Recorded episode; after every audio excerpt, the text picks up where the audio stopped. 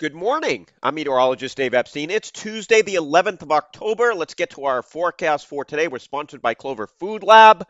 You can check them out, cloverfoodlab.com slash Dave.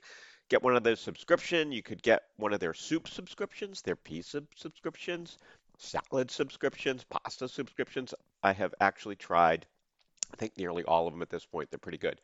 So for today, mostly cloudy early, then clearing up. Temperatures in the mid 60s. Just a great afternoon with a lot of sunshine, feeling like the season.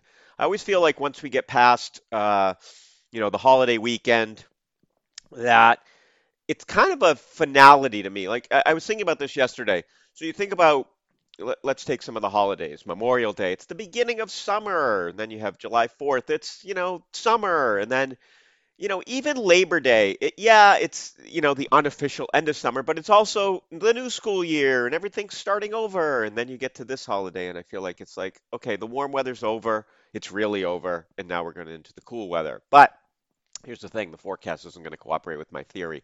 Wednesday, tomorrow, sunshine, temperature in the low 70s, just a glorious day, really warm, warmer than it was uh, for the past several days for sure. Now, Thursday, a cold front approaches. We're going to cloud up. There might be an early sprinkle before the front, but it's basically a cloudy day, becoming a little more humid. You'll start to feel that in the air. It's not going to be super humid, but you'll notice it.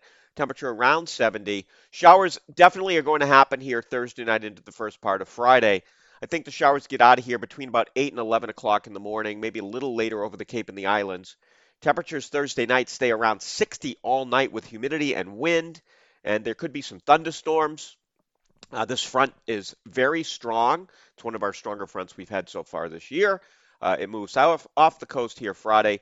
Uh, it'll feel a little sticky when you get up in the morning, but it's going to quickly dry out. Really dry Canadian air moves in.